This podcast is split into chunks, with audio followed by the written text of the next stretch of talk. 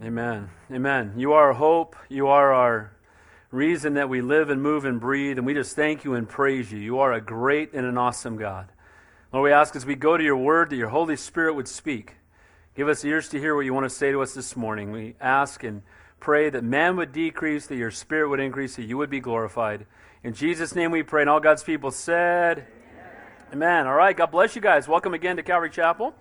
Great to see you. I hope I'm not breaking anything by moving that. Hey, I'm new here too. What, what can I tell you? All right. If you have your Bibles, turn to Jude. If you are somebody who's not in the Bible a lot, it's the second to last book of the Bible. And I pray that if you hang out here very long, you're going to get real familiar with the Word of God. Amen. You know, our theme verse here at Calvary Chapel is faith comes by hearing, and hearing by the Word of God. If you want your faith to grow, you need to spend time in the Word of God. Read the book, don't wait for the movie. Amen. Open that thing up, spend some time in it, and let God transform your life. Now, if you're new to Calvary Chapel, you also need to know this. We just go verse by verse, chapter by chapter, book by book, right through the Bible. Nine years ago, when we started, we started in Matthew, and now we're getting close to the end of the New Testament. So we are in Jude 1 tonight, or tonight, today. Been up all night, that's what happens to you. Jude 1 today, uh, you know, not by chance. God knew you were going to be here, but you need to know it's a very direct and exhortive text. And, you know, if you've never met me before, it's hard for me to be exhortive, so I'll try, okay? okay, see, the new people got no idea what that meant, but we're also being in 2 Samuel chapter 1 on Wednesday night, so let me encourage you to come out for that. All right, the book of Jude. Jude. Now, the theme of Jude is to contend earnestly for the faith for faith in face of, of false teachers. And we've been talking about this. We talked about it in John, we talked about it in Peter, how at the time of the early church, there were a lot of false teachers who crept in and were teaching lies. Lies that would drag away these brand new Christians or those who were seeking out to know God from the truth. I was trying to think of an illustration that would help us understand this in a more clear way that we can relate to so when we see how direct the Word of God is, we might better understand what I thought about because I'm a dad and now a grandfather, I, you know, if my kids were up on it, we went out hiking and they got separated from me and they were up on a mountain somewhere and a fire broke out. And I had a GPS system and I had a phone and I was able to talk to them and tell them how to get out of that fire and to survive. But as I'm trying to direct them in the only way that will save them, somebody comes along and tries to take them in another direction. I think I'd be yelling pretty loud on the phone. Amen? Why? Because I'm concerned about my kids' safety. I'm concerned about them not, you know, facing the, their, their imminent death. And here's the truth this letter is written with that heart, written from God through Jude to these precious people, concerned that false teachers were coming in and leading them away from the truth into something that would destroy them. And so, as we see how exhortive this is, maybe we'll better understand it. So, Jude, again, I think of all the letters written in the New Testament about false teachers, this is by far the most exhortive. The outline of Jude, we're not going to look at the whole book this morning, but we're going to see the purpose of it again is to contend for the faith. And guys, if you're not paying attention to the news, you need to, because we need to contend for our faith in this country. Amen? You know, more and more it's becoming unpopular for you to stand up and talk about your faith. People will tell you, oh, well, separation of church and state. I had to correct one of my coworkers this week and let him know it's not in the Constitution. Amen? It's not in there. And even if it was, so what? Amen? We're Christians first, we're Americans second. Amen? And we need to remember that. Praise God for our country, but we need to stand up for the truth, especially in a time when people are trying to draw people away with the lie. So the purpose is to contend for your faith, and then he's going to describe the false teachers. We're only going to look at some of them this morning.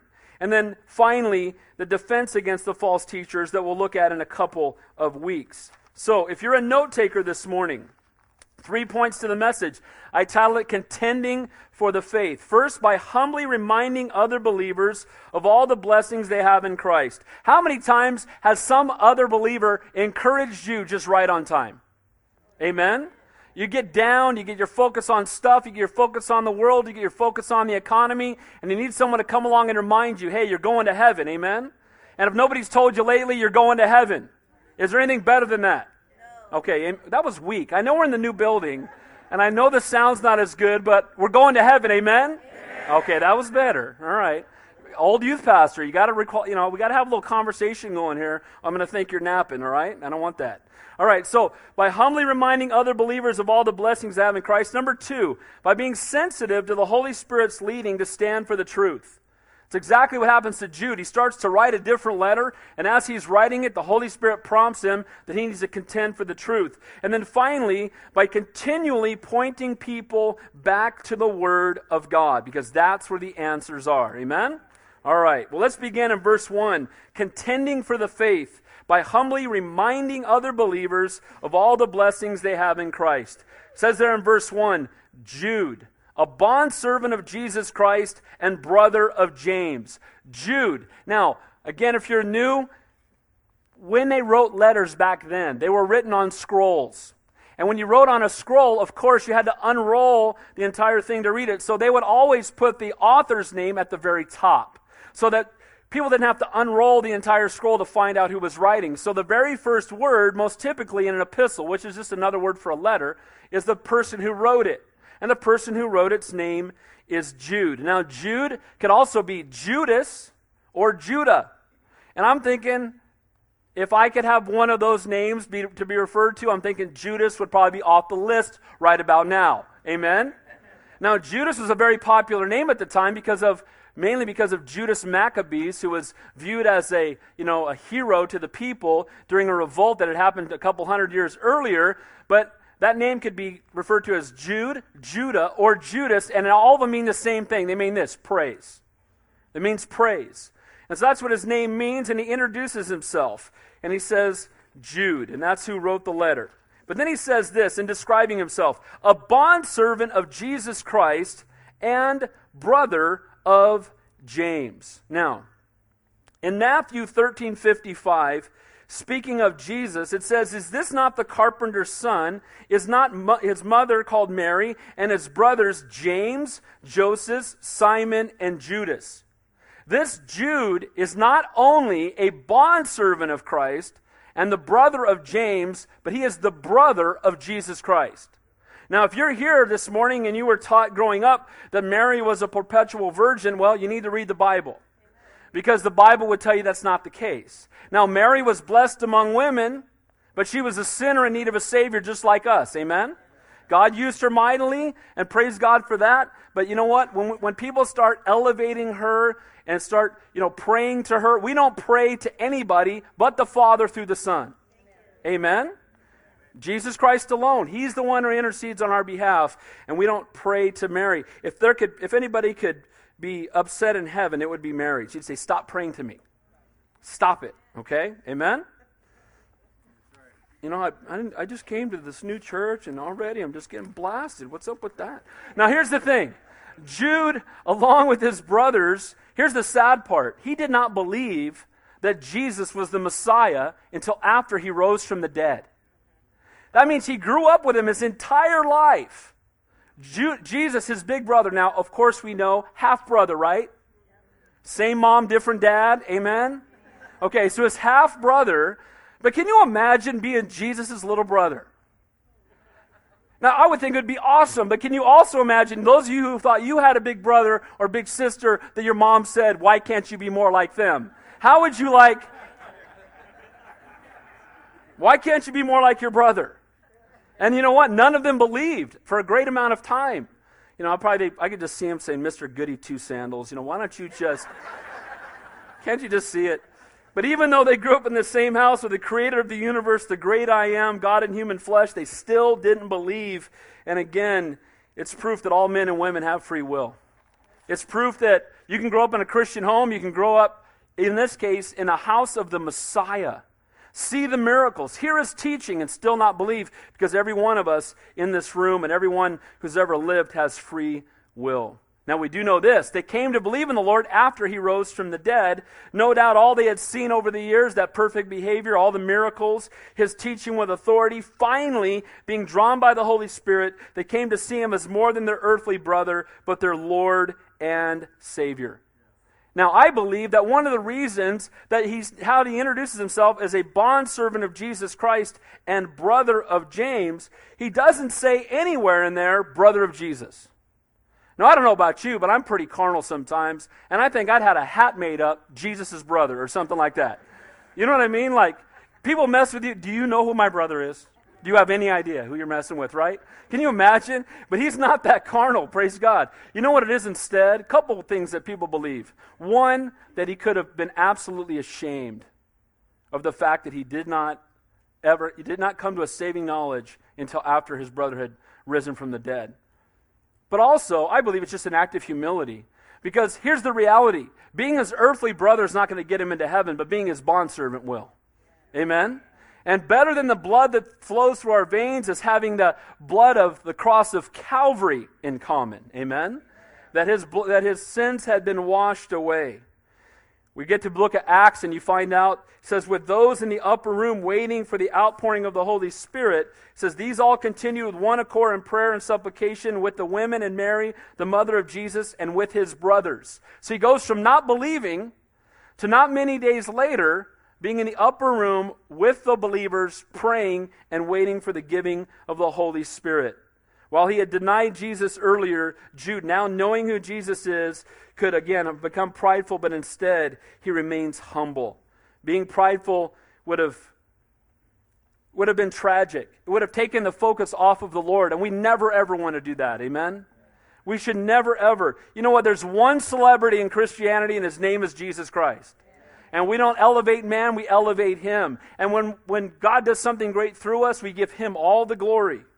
And here's Jude having that same heart. Now, a bondservant of Jesus. The word bondservant there is doulos, and it means a slave by choice. Here's how that worked. After seven years of serving, let's say you were indebted to somebody and you couldn't pay the debt. Here's what they would do. You could go and you could work for that person for seven years, and at the end of the seven years, your debt was paid and you could go free. But if at the end of that seven years you said, you know what? I love living here. I love being a part of this family. You know what? I know I can go, but I don't want to. And what they would do is they would take you into town, and there, there they would take and drive an awl through the person's ear. And it was a mark of ownership. And what happened was they went from being a slave by law to a slave by love. Where they said, okay, I could go free, but I don't want to go free. I want to be bound to you for the rest of my life by choice. That's what the word bond servant means. He says, I am bound to Jesus Christ, not by law, but by love, by choice, and I'm committed for the rest of my life. Boy, do we need some bond servants in the kingdom of God today. Amen? May we go beyond just the name Christian, follower of Jesus Christ, but may our lives be bound up in Him. So, his relationship by spiritual rebirth is more important than his physical birth, and now he's made this, this heartfelt commitment.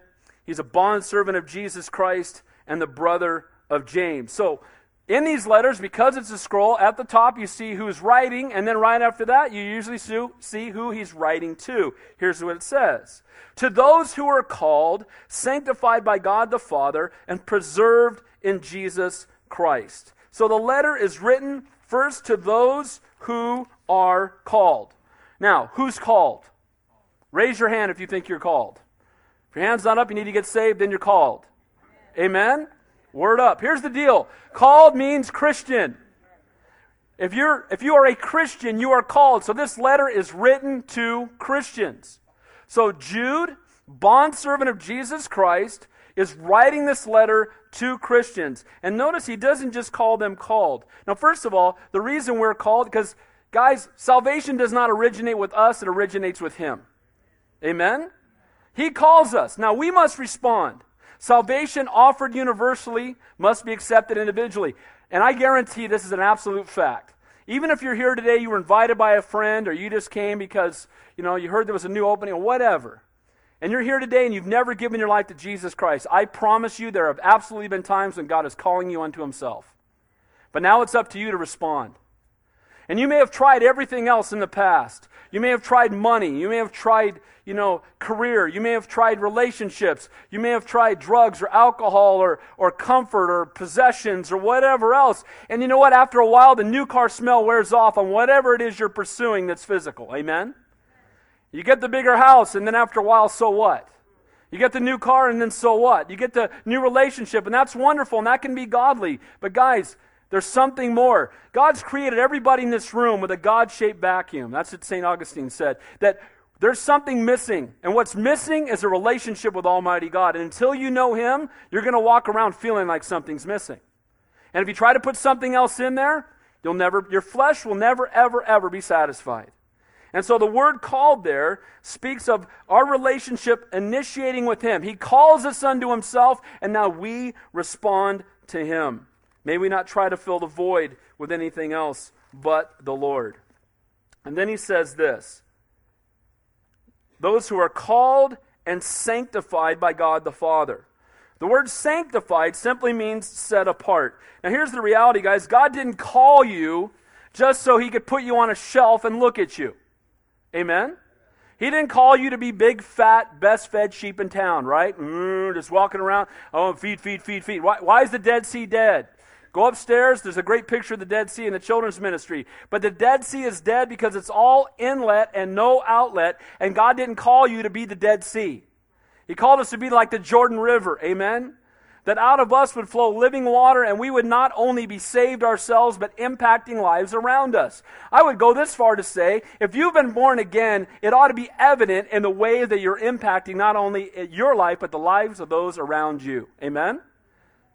Let me ask you a question. If we went to work or to school or to your neighborhood and we asked people whether or not they thought about you, what would be, and they said, give me three words about them. Would Christian be in the top three? I would hope so. Amen?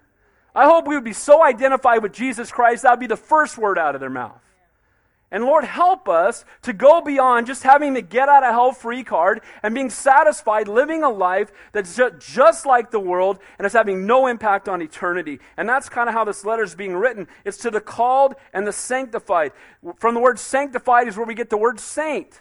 And it simply means set apart one. Now here's another question Who are the saints? We are. It's not dead people who performed a miracle and now have a statue of them where people kiss the toe. That's not it. Amen? The saints, you know, it's been said, I love it, you're either saint or an ain't. Amen? You either been born again or you haven't. You're either you know God or you don't. You can't be kind of a Christian. It's like being kind of pregnant, right? I mean, you are or you're not. So either you've been saved or you haven't.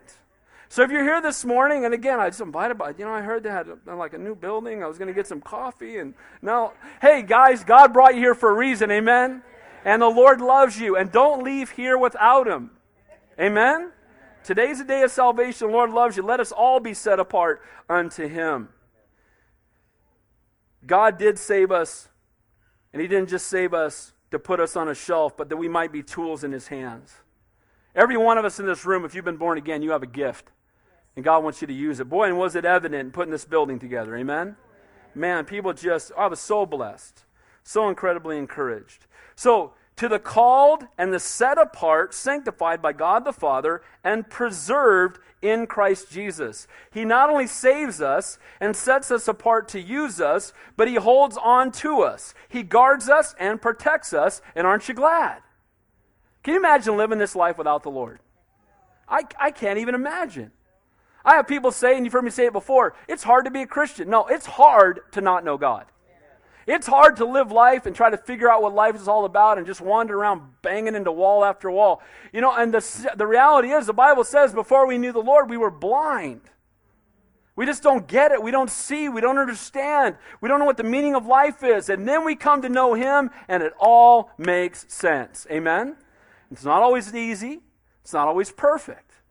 But you know what? The fact that I know that I'm in His hand takes all the pressure off. You know what? There's peace in the sovereignty of God. Amen? And you know what? This letter is written to those who are not only called by God and set apart by God, but are being preserved by Jesus Christ. And I want you to know that He didn't preserve and protect you because of your good works or your best efforts. He does it because of who you are in Jesus Christ.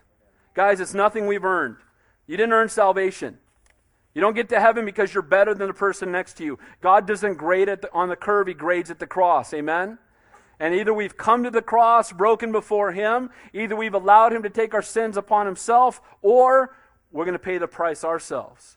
This letter is being written with that heart of concern as these false teachers are creeping into the church. Now, he's going to encourage them finally. He says this Mercy, peace, and love be multiplied to you. And sometimes we can read through those words and not think much of it. But, guys, we're not only called and sanctified and preserved, but we're recipients of God's greatest blessings. Guys, how many of you are very, very, very, very thankful that you are receiving God's mercy? Okay, grace is being given what you don't deserve, mercy is being not being given what you do deserve. I don't want what I deserve. Amen. Don't ever say that again. Just move that out. I don't deserve. Oh, really? Do you? Want, no, I don't. I want mercy. Amen. I want grace. Give me what I don't deserve, and please, please, please don't give me what I do. And here he is writing this letter saying, Hey, mercy to you guys. Oh, thank you. We need to be reminded of that. Isaiah 53 says, Surely he has borne our griefs and carried our sorrows, but he, has, he was wounded for our transgressions and he was bruised for our iniquities. Guys, we deserve to die for our sin and be separated from Almighty God for all eternity. That's what we deserve. But mercy says that he took it for us, he took our place, so we don't have to get what we deserve. Amen and amen to that. Amen? That's good stuff. Not only mercy, but peace. Without mercy, you'll never have peace. Because of Christ's work on the cross, believers can enjoy peace. And peace is not the absence of war, it's right standing with God. Romans 8 says the unsaved person is at war with God and cannot please him. But when we trust him as Savior, the war ends and we receive his peace. You've all seen that bumper sticker N O Jesus, N O peace. No Jesus, no peace. But K N O W Jesus, no Jesus, no peace. Amen? If you don't have Jesus, you can't have peace. You can have temporary fulfillment. You can have temporary joy, but it will not last. And he's encouraging them, these believers who are in the midst of this trial, midst of false teachers, mercy, peace. And he says, and love be multiplied to you. The word there for love, I'll give you one guess. What is it in the Greek? Agape. Very good. Somebody does pay attention. That blesses me. That encourages me. But here's the point Agape, as you know, for those of you who don't, in the Bible, you got three, well, there's five words used for love, but three main words agape, phileo, and eros, or Aaron. Eros is a self centered love where we get the word erotic. It's what can you do for me? Phileo is where we get the, the word Philadelphia, and it speaks of brotherly love. But agape is a selfless love where you love someone outside of yourself more than yourself. And it's described as the love a mom has for a newborn baby. I'll give my life, I'll do anything. That's the kind of love that God has for you. His love is so much for you that He loves you, loves someone outside of Himself more than Himself, and He proved it by going to the cross of Calvary. So He says, Mercy, peace, and love be multiplied to you. As born again Christians, we are called by God, set apart for His glory, preserved in Christ, held onto by Him, and we are recipients of His greatest blessings. His mercy, not given what we deserve, His peace, no longer at war, but walking in peace, and His love, His inexhaustible, unending, unconditional, selfless, agape love that is growing, being multiplied to you, that should be growing in us every single day. That's good stuff. Amen? That's the greeting of the letter. How good is that? Tell me the Bible doesn't rock. Why would you teach anything else but this book? Amen? This is it. Anything less than a whole Bible makes, you know, makes, does not make a whole Christian. We need a whole Bible to make a whole Christian. Amen? That's why we teach all of it. And all of it is in there for a reason. So, contending for the faith by humbly reminding other believers of all the blessings that they have in Christ. Again, he starts off writing this letter. He's about to bring some heavy exhortation, but before he does, he lets them know just how much he loves them. He lets them know just how much God loves them. He lets them know just how blessed they are. Now, he's going to be sensitive to the Holy Spirit's leading to stand for the truth. Look at verse 3. Beloved, he used that word a lot while I was very diligent to write to you concerning our common salvation.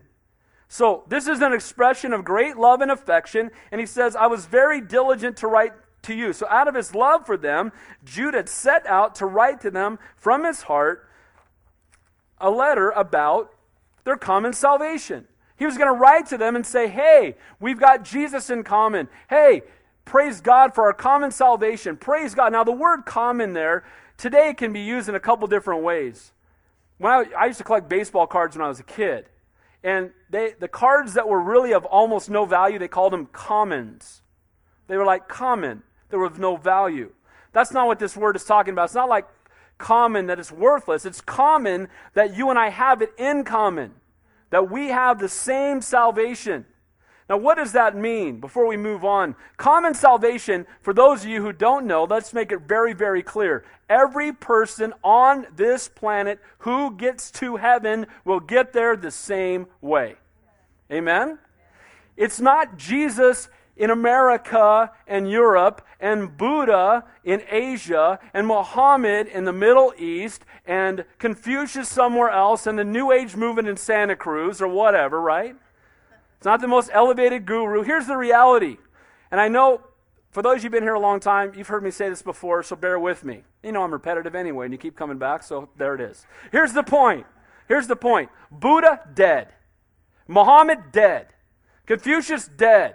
Mary Baker Eddy, dead. Joseph Smith, Mormon Church, dead. Jesus Christ, risen and living Savior who triumphed over sin and death. Amen? Amen? Anybody else who died can't give you eternal life. There it is. And guys, all the writings of all these other men, they're, they're filled with flaws. They're a mess. The Bible, it's perfect because God wrote it. Amen? And so, this exhortation to them is look, we have a common salvation. We all get to heaven the same way. We all get to heaven through Jesus Christ and Him alone. Jesus said, I am the way, the truth, and the life, and no man comes to the Father but by me. That's pretty clear. Amen? He's the only way. But I'm glad there's not 50 different ways because that'd be too confusing. I'm glad that He loved us enough and He knows how thick we are that He made one way and He made it really clear. And you know, I pray this morning, if you're trying to get there any other way, that today would be the day that you'd find the real way, the real truth. Amen? So he was going to write this letter of, you know, common bond of salvation.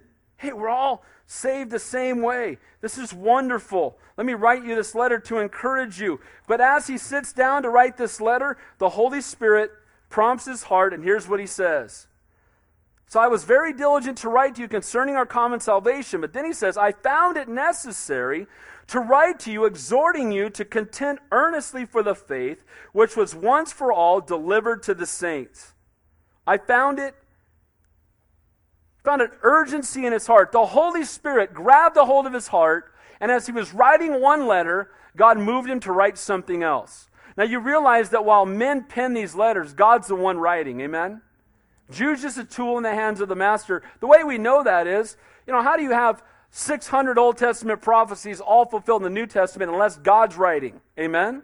How do you have the Bible fitting perfectly unless God's writing? But as Judas sitting down and writing out this letter, God moves him to go from talking about their common salvation that it's wonderful to exhort them to stand up, to contend for the faith. To contend earnestly. This is the theme and the purpose of this entire letter. The word there, contend earnestly, is really one word in Greek, which means to agonize. It speaks of the agony exerted by an athlete in a contest or a soldier in a battle. It speaks of the struggle being ongoing and continuous. Guys, as Christians, if we are living out loud for Jesus Christ, we will face resistance. Amen? Now, we should not face resistance because we're jerks. Amen? You know, I've had coworkers who said they were Christians, and maybe they were, but they were just plain obnoxious. And you know what? People go, dude, you're obnoxious. And they'll go, I'm being persecuted. No, you're being obnoxious. You're being a jerk. You're not being persecuted. How about they shall know us by the love we have one for another? How about it's kindness that leads people to repentance? How about we love on them first, and when God gives the opportunity for us to share the truth, we share that truth in love? How about that? Amen? A lot more effective, isn't it? Aren't you glad that, you know, again, you've heard me say this before. I have yet to see anybody get saved when a guy's got a blowhorn. Amen? You're going to fry in hell. Oh, that's effective. Oh, let me just stop right now then. Oh, you're right. Hey, hey well, I want what you have. Can I have what you You know, guys, I pray that our love relationship with God would be so so on fire that people would want to know Jesus just because they see what Jesus is doing in us. Amen? That should be our heart. You know what? Let's sacrificially love others. Let's lay down our life for others. Someone asks you to do something at work, even if you don't want to do it, do it anyway. Your neighbor needs help, help them. Amen? Go above, go beyond. Why? Because that's what Jesus would do. And that's an opportunity for you to be salt and light to a world that so desperately needs Him. The Spirit of God changes his tract of thinking. Why? Because this church needed to hear about the fact that they needed to stand up. They needed to contend for the faith, contend earnestly for the faith. You know, the Bible tells us that Satan is a roaring lion seeking whom he may devour. When the enemy is in the field, the watchman dare not go to sleep. Christianity is a battleground, not a playground. Amen? So, what are we contending for? What is it that is important that we stand up for? Can I say this? Yeah, we should vote, but ultimately, who cares? I'm just being honest. Why? Because you can vote and get everybody you want in, and we should do that, but I'm far more interested in seeing someone saved than seeing someone elected. Amen? And our passion and our focus and our desire ought to be hey, that we're not known for how political we are, and we're not known for, for anything else but Jesus Christ, Him crucified and risen from the dead. That's what we're known for. And people should say, you know what?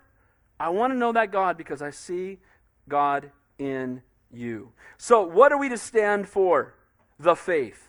What is the faith? It's the truth of God's word that has been delivered to us. I mentioned this on Wednesday if you were at the old place on Wednesday.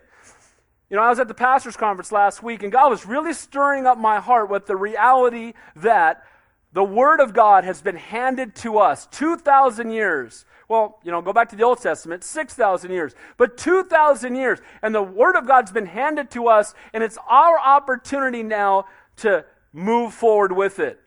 Apostle Paul is not coming to your job site. Amen?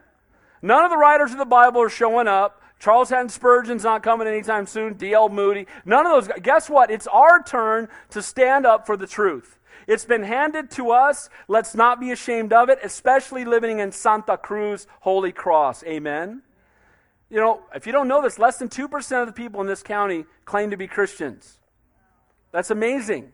That means 50 people in a room, one person that means that guess what, guys? We got a work cut out for us, but guess what? Greater is He that is in us than He that is in the world. And it doesn't matter what the enemy wants to do, our God can do greater things. And I'm just looking forward to what God is going to do. Amen? Aren't you glad that someone loved you enough to share the truth with you? We're to live out our faith by living holy and uncompromising Christian lives, giving all credit to the Lord. We're to contend earnestly for the faith, the truth of God's word delivered to us as the set apart ones. How do we do that? We boldly and unashamedly stand up for the truth in the midst of a lost and a dying world. And again, not standing up for personal opinion or political ideology. And again, it's okay to do that to a degree. But for us, it should be the truth that saves the lost and sinful person the truth that was once delivered into the hands of the saints, into our hands. Guys, the Word of God is under attack in this country.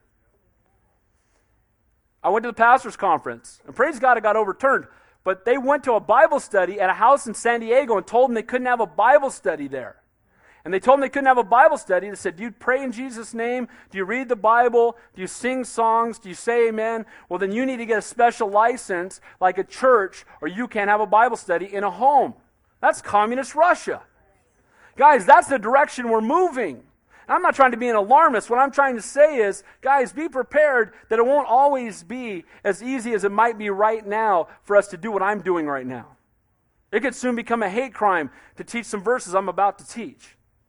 But praise God that, you know, we answer to God above all else. We submit to the authorities God has placed over us until they tell us to do something contrary to the Word of God. Amen? All right.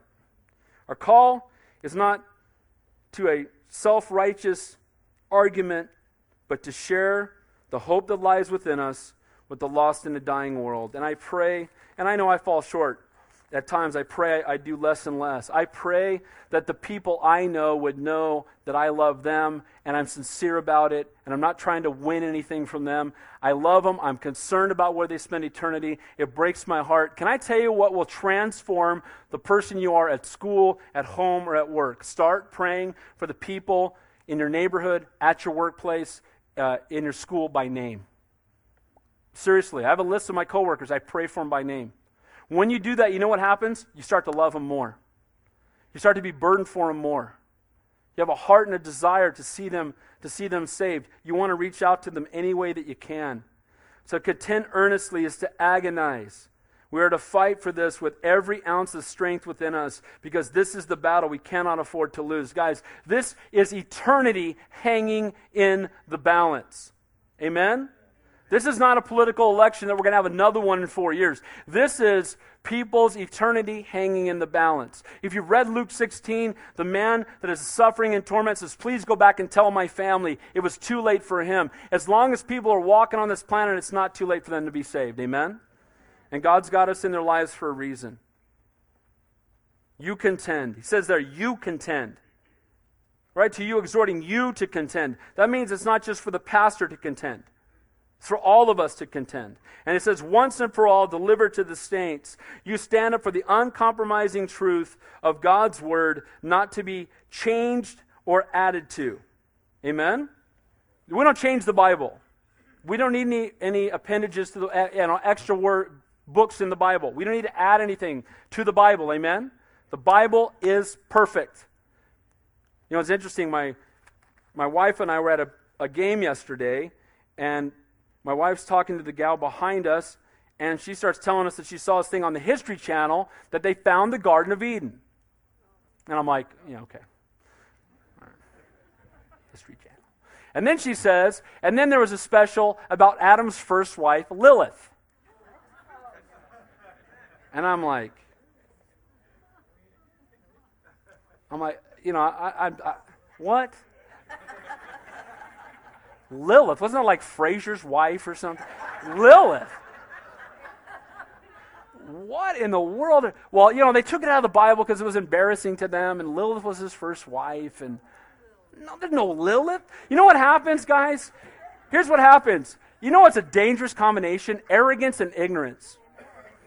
And I'm not, you know, the lady, I'm not bummed at her at all. I, you know, God bless her, and I, I want to reach out to her in love. I'm concerned when the, you know, the History Channel. Who do you think, oh, we're the History Channel. We got, no, you don't know any. You go, what? You're dumb.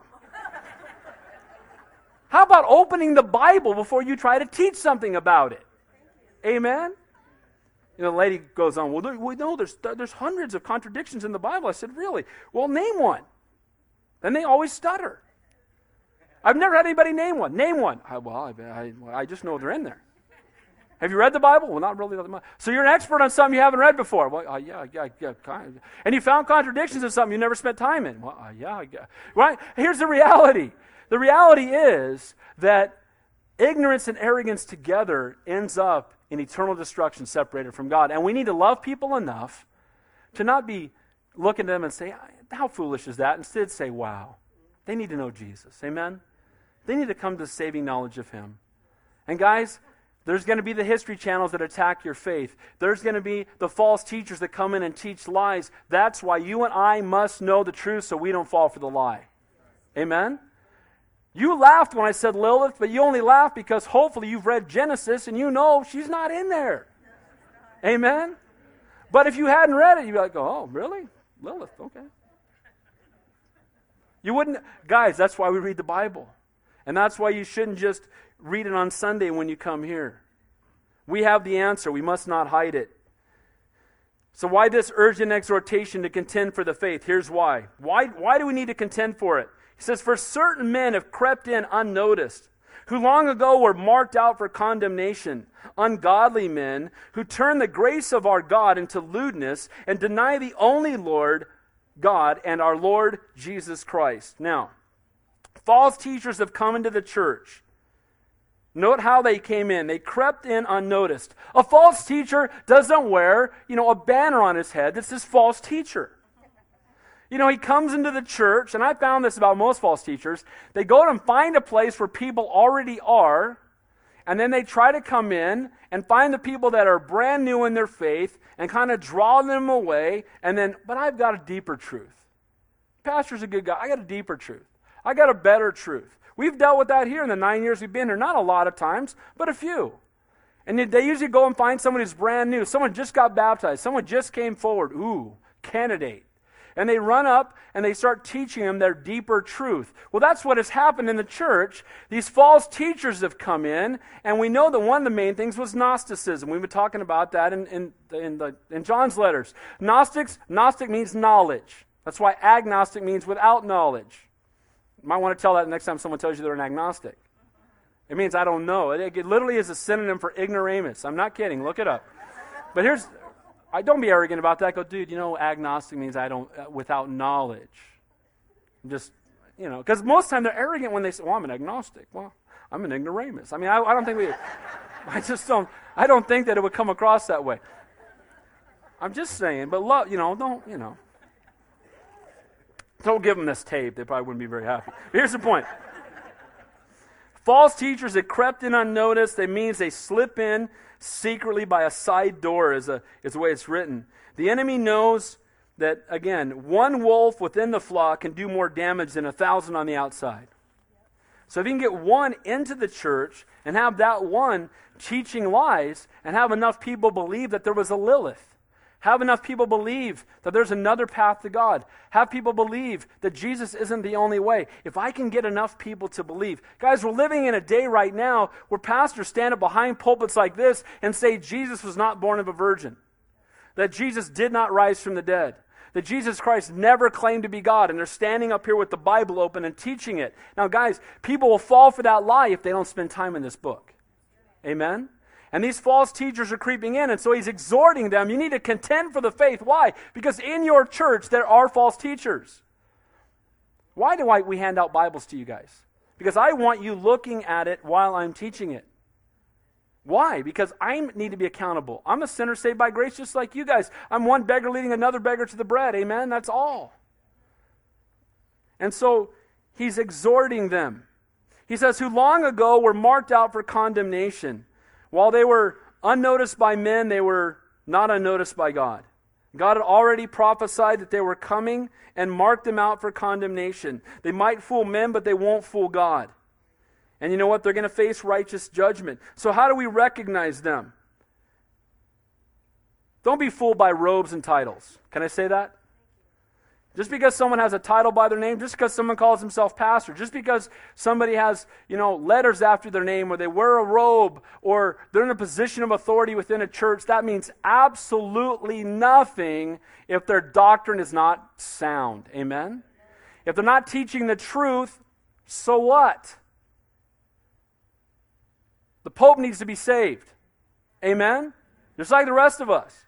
We all need to be saved. We don't get to heaven because we have a title. God's not impressed with titles. Matter of fact, it's better not to have a title. You know, by the way, if you want to be a pastor, pastor means servant. That's what it means. It means under rower, the guy in the bottom of the boat rowing when no, that's what it means. If you want to be a servant, that's what God's called us to be, not pe- people with position so that we can earn the praise of men. So, how do we recognize them? It says there they are ungodly men. They're irreverent or wicked men who claim to know God or even to speak for God, but their actions directly contradict the Word of God.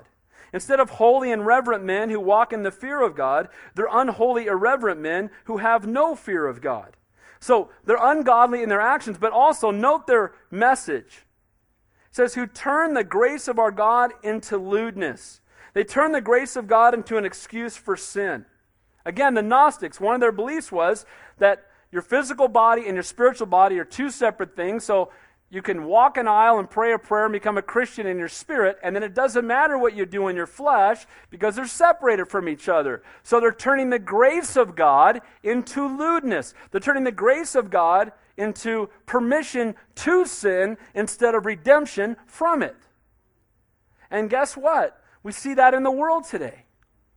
Hey, you know, whatever. Where sin is being condoned everywhere. Now, here's the truth. We're all sinners. Who sinned this week? Raise your hand.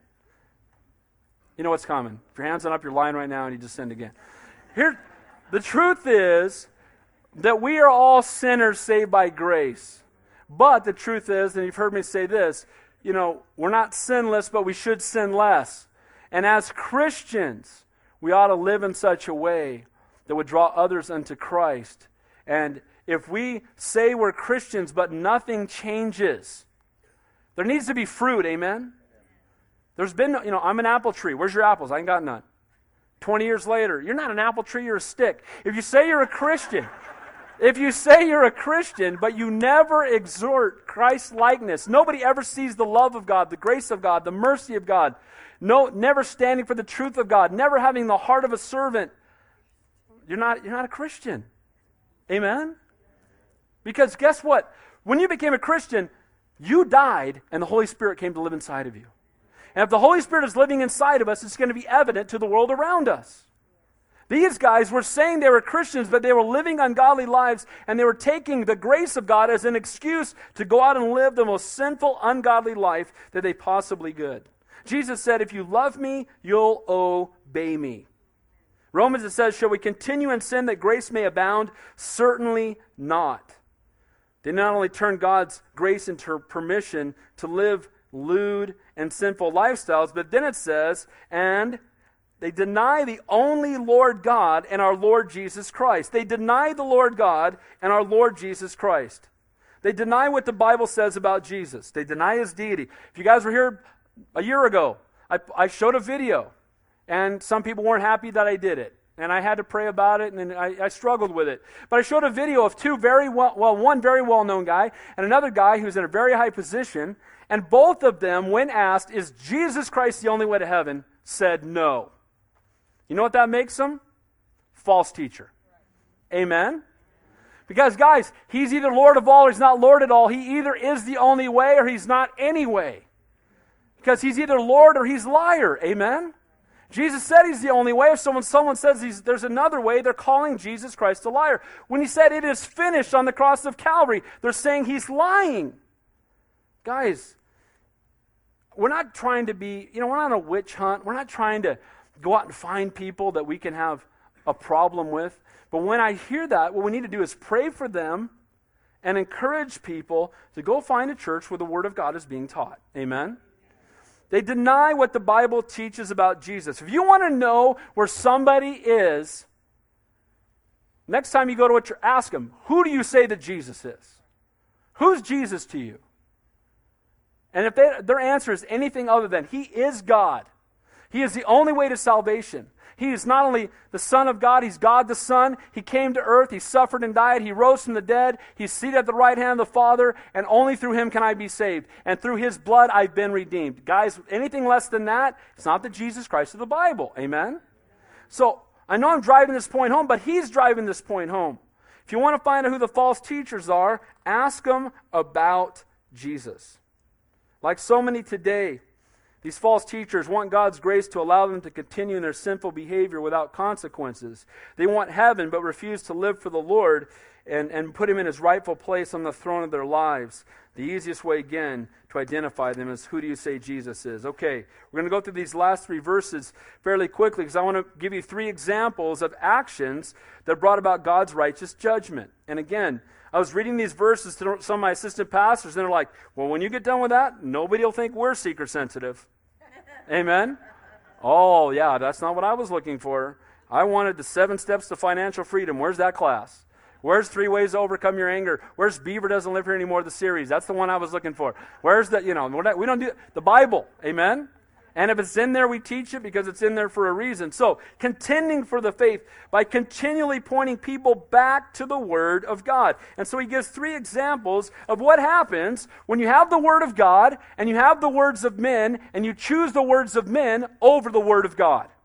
When that happens, here's, what, here's the result Look at verse 5. But I want to remind you, though you once knew this, that the Lord, having saved the people out of the land of Egypt, afterward destroyed those who did not believe. Now, that doesn't sound very loving or very gracious unless you understand what happened here. Jude reminds them of what happened in Numbers 14. Again, just briefly. They were in bondage in Egypt for 400 years, the children of Israel.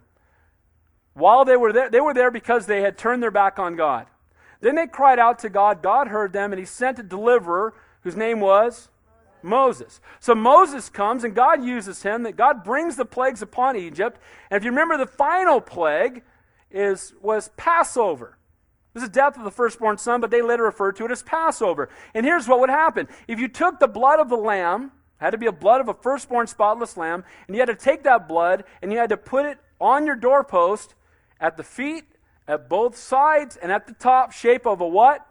Cross. Then the angel of death would pass over and you would be delivered out of bondage. Egypt being a type of the world. Well, after they were delivered out of bondage, God brought them through the Red Sea. He parted the Red Sea. They saw all the plagues. Then he parts the Red Sea and wipes out the greatest army on the earth at the time, the Egyptian army.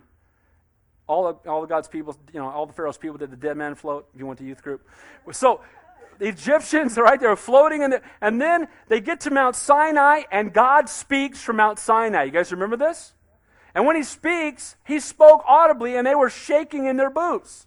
And they said to Moses, You go talk to him because he don't let him talk anymore or we're going to die. Now, I'm telling you all this because then they went to Kadesh Barnea, and when they got there, God had called them commanded them, when you get there, go into the land of promise. They get there and they send in 12 spies instead. You remember this? Caleb and Joshua come back and say, It's just what God said. The land is flowing with milk and honey. It's awesome. The other 10 came back and said, There's giants in the land. They're going to crush us like locusts. They're going to step on us like bugs if we go in there. Now, you have the word of men and you have the word of God. Who should they have obeyed? Word of God. What did they do? They obeyed the word of man. And what happened? They wandered in the wilderness for an entire generation until all those people died. Guys, it was God's righteous judgment upon unbelief.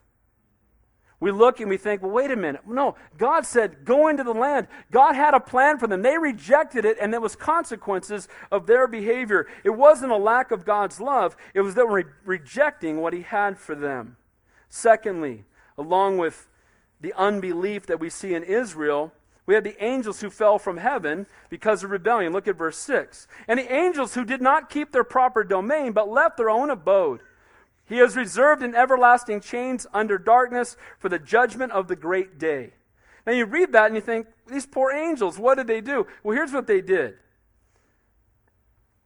The angels are in heaven. They get to see God face to face. They get to have intimate fellowship with Him. And then one rose up whose name was Lucifer. Lucifer was the most beautiful of all the angels, and he started getting puffed up with himself. Go to Isaiah 14, and he says, I will be like the Most High. I will, I will, I will, I will. And so he tries to overthrow God. That's dumb. Tries to overthrow God, and what happens? He loses. Amen? Well, sadly, we know from Revelation that a third of the angels had lined up with Lucifer, and they were all cast out of heaven together, and they're known today as the demons. Yes, there are demons. Amen? There are. Now, we don't see a demon under every rock, and there's not the demon of chocolate or whatever. Um, but I'm, what I will say is that, hey, there are demons, and we do need to recognize that, but praise God, the greater is He that is in us than He that is in the world. Amen? Devil can't do anything to you. And Flip Wilson was wrong. Devil can't make you do anything. God is in control and he's faithful. So the angels, they were cast out of heaven. Why? Because they rebelled against God. Again, these words are coming, but you understand he's talking about the false teachers and he's taking them back to examples of, hey, if you listen to the words of men instead of the word of God, you get into like these angels cast out of heaven. You get in like the children of Israel who wandered in the wilderness. And then finally, the last example as we close, verse 7. As Sodom and Gomorrah and the cities around them in a similar manner to these, having given themselves over to sexual immorality and gone after strange flesh, are set forth as an example, suffering the vengeance of eternal fire. That was the verse where the guy said, Okay, then, welcome to Calvary Chapel. No, here's the. Glad you could join us today. Eternal fire. But here's the thing it's in the Bible for a reason, amen? Now, why did they face eternal fire? Sodom and Gomorrah. We all know the story there, but He's addressing the Gnostic teaching that says you can live like the world, you can be in your flesh, you can succumb to all the passions of your flesh as long as you gave your heart to Jesus. It's okay. Give your heart to Jesus, give your flesh to the world. It's fine. Now he's giving the example of, well, not so much. Because the, the people in Sodom and Gomorrah gave themselves over to their flesh, and how did God respond? Now remember, he was gracious first because Sodom and Gomorrah was the most lush of all the land. Remember, Abraham told Lot he could pick which way he wanted to go, and Lot pitched his tent towards Sodom. Why? Because it was beautiful and it was lush and it was green. But remember, he pitched his tent towards Sodom, and then he was, you know, encamped outside of Sodom, and before you know it, he was in the gates of Sodom. And Lot was living there, and this place was out of control. We know from both. Uh, the text itself in Genesis, but also later, that in Sodom and Gomorrah, not only was there rampant sexual immorality, but you find out from Ezekiel that there was idleness, great wealth. So basically, they laid around and fed their flesh. That was what they did. The reason God brought judgment, and this is what could get me thrown in prison later, is because of homosexuality. Now, lest we be, con- we be confused, the Lord loves people caught up in homosexuality. Amen? And so should we. Amen? Okay, Lord loves them, we love them. It's sin. So is sex outside of marriage. Amen?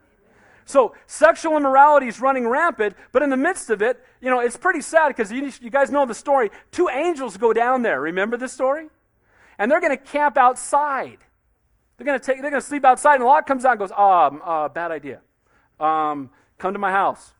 What? Come to my house. Get in my house. You can't stay out here at night. Why? Well, here's why. Because if any new person came into town, sexual immorality, especially homosexuality, was so rampant that any new person came into town would be raped by the men in town. And so they took, he took the men and put him in his house. And then the men came and found out were banging on his door saying, Send them out here that we might know them carnally. And you remember what Lot said? Take my virgin daughters instead. What? You know, he's called righteous Lot later. Doesn't that just give you a measure of, wow, God's grace is incredible, isn't it? Amen? You're taking my daughter? Are you kidding me? But that's what Lot said. He was so concerned. Remember what happened? The angels blinded the men, just blinded them, and then brought them out. Remember, God said he would save Sodom and Gomorrah for 10 righteous. You remember that? Couldn't find 10 righteous. So what did he do? He brought down righteous judgment only after reaching out to them again and again and again and again and again. Here's the point our God desires that none should perish, no, not one. He doesn't want to see anybody separated from Him. But at the same time, He is a God who cannot allow sin in His presence or He'd have earth part two. He can't have sin in heaven or we have this mess all over again. So if there can be no sin in heaven, then our sin must be paid for. That's why Jesus came. So that's the only way you and I can get to heaven. And so if we rebel against that and we reject that and we mock God and we rebel against God and we go the ways of men, the Gnostics said, go live in your flesh. God doesn't care. Really? How about Sodom and Gomorrah? Do you see that he's taken them where? To the Word of God to get the answers. Guys, can I encourage you? Let's not share our opinion. Let's point them to the Word of God. The Word of God has the answers. Our hope lies in God's Word. So, these false teachers, there's a choice between obeying, obeying your fleshly passions and the Word of God, and they would say, choose your passion. Your flesh is evil anyway, don't worry about it. Jude says, Don't listen to the words of men, but look instead to God's word. Unbelief, rebellion, sexual immorality, the resulting consequences could have been avoided had they simply heeded God's word above the words of men. So, too, today, the same compromises are taking place in the world. Guys, the word of God needs to be our authority. What would happen if we read this as much as we watch TV? Oh, Pastor Dave, why do you got to go? I was with you all the way up until that. I was digging the whole thing. I was thinking, maybe I'll come back next week. Man, now you got a cap on my TV. I'm not like. But here's the point. I got a TV. Here's the point, though. The Bible says we're to desire the Word of God more than our necessary food. I fall short on that one. Again, imagine if you read the Bible more times than you opened the fridge. Wow. You'd have the whole thing memorized. Amen? I've seen some of you guys eat. We have a agape feast next week, so. But here's here's the truth. Here's the truth. God loves us. And he loves us enough that he didn't leave us down here trying to figure it out by ourselves. He gave us his word. He gave us his Holy Spirit that we might understand. Why in the world would we try to f- fight through life without his direction? You know what? It's been said that sin can keep you from this book, or this book can keep you from sin. Spend time in it. Your life will change. Amen? The way you know, you, the more you, you know what, the more you get to know him, the more you love him because he's such a lovable God. Amen? You want to know him better, you want to have greater faith, spend time in his word. So, in closing, contending for the faith by humbly reminding other believers of all the blessings they have in Christ, by being sensitive to the Holy Spirit's leading to stand for the truth, and by continually pointing people back to the Word of God. The only way we can point them back to it is if we know it ourselves. Amen? Let's pray. Heavenly Father, we thank you and praise you for your Word. We thank you, Lord, for your Holy Spirit who illuminates your truth to us. Father, I pray if there's anybody here this morning that doesn't know you, that today would be the day of salvation. Lord, that it's not, we're not asking anybody to join a church, to become a member. But Lord, you've brought everyone here by divine appointment. And Lord, you're holding out salvation universally, but it must be accepted individually. If you're here this morning, you've never given your life to Jesus Christ, you want to know for sure that you're going to heaven. You must first understand that you're a sinner. And then you must repent of your sin. The word repent means to turn away from it. Turn away from your sin and to the Lord and lay your life at His feet. You ask Him to not just be your Savior, but your Lord. And you know what? The Bible says if you believe in your heart and confess with your mouth that Jesus Christ is Lord, you will be saved. And so you can walk out of here knowing for sure that you're going to heaven. And I'm not going to ask you to do anything but simply, the Bible says, if you confess me before men, I'll confess you before my Father in heaven. If you deny me before men, I'll deny you before my Father in heaven. If you've put your faith in a religion, it's time to have a relationship. If you've put your faith in any man or, or being baptized as a baby, it's time for you to make a personal commitment to the Lord and let it be today. As the Holy Spirit draws you, may you respond. If that's your desire, I just want you to raise your hand right where you are. Anybody at all. God bless you. Anybody else?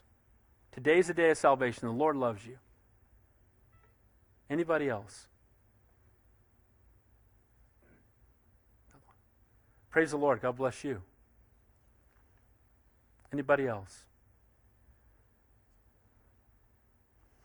Well, if you raise your hand, I just want you to pray these words out loud with me. And even if you didn't, it's your desire to give your life to the Lord. Don't be ashamed of Him. He loves you. Say this out loud Dear Heavenly Father, I come to you this morning and I confess that I'm a sinner. I ask you to forgive me, to make me a new creation. I repent of my sin.